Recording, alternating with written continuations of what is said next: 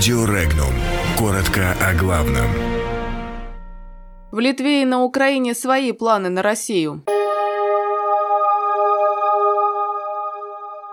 Китай осудил США за намерение милитаризировать космос.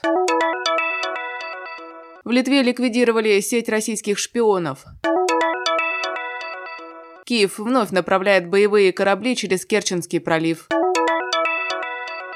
В России принят закон об отмене национального роуминга. Принят закон об обращении с животными.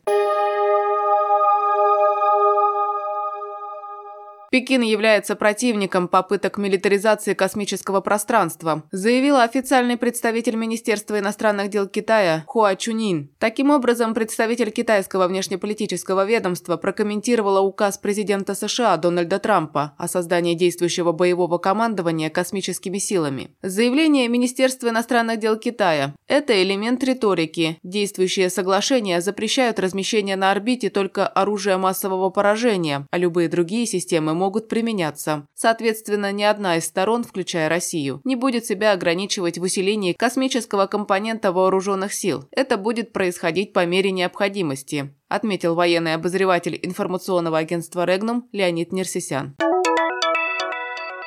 В Генеральной прокуратуре Литвы была созвана пресс-конференция, на которой генпрокурор Литвы Эвалдос Пашилис, глава Департамента госбезопасности Дариус Яунишкис и генпрокурор полиции Лина Спернавус объявили, что в Литве ликвидирована целая сеть лиц, которые по заказу России пытались дестабилизировать ситуацию в Литве. Всем им за шпионаж грозит от 3 до 15 лет тюрьмы. Отмечается, что якобы во время обысков найдено множество доказательств противоправной деятельности, изъята техника и некоторые компьютерные данные. Кроме того, деятельность сети шпионов якобы была направлена в отношении политических партий. По утверждениям генерального директора Департамента госбезопасности, это дело только подтверждает стремление России влиять на политическую ситуацию как в Литве, так и в Прибалтике.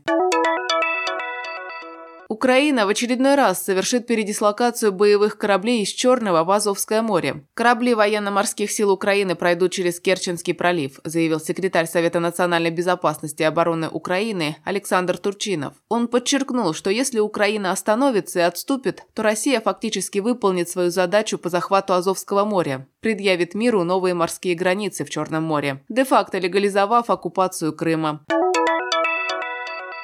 Госдума в третьем чтении приняла закон об отмене национального роуминга. С 1 июня 2019 года на территории страны оператор подвижной радиотелефонной связи в своей сети связи устанавливает одинаковые условия оказания услуг каждому абоненту, независимо от того, находится ли абонент в пределах территории субъекта страны или за пределами данной территории. К плате абонентам подлежит телефонное соединение, установленное с вызываемым абонентом, находящимся за пределами территории России.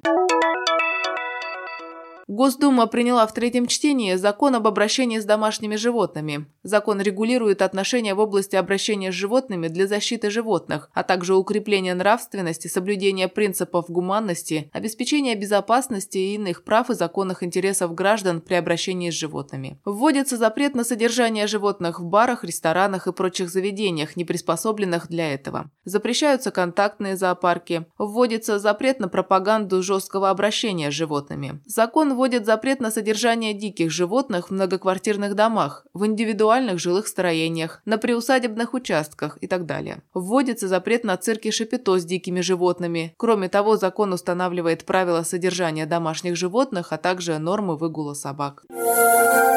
Подробности читайте на сайте Regnum.ru.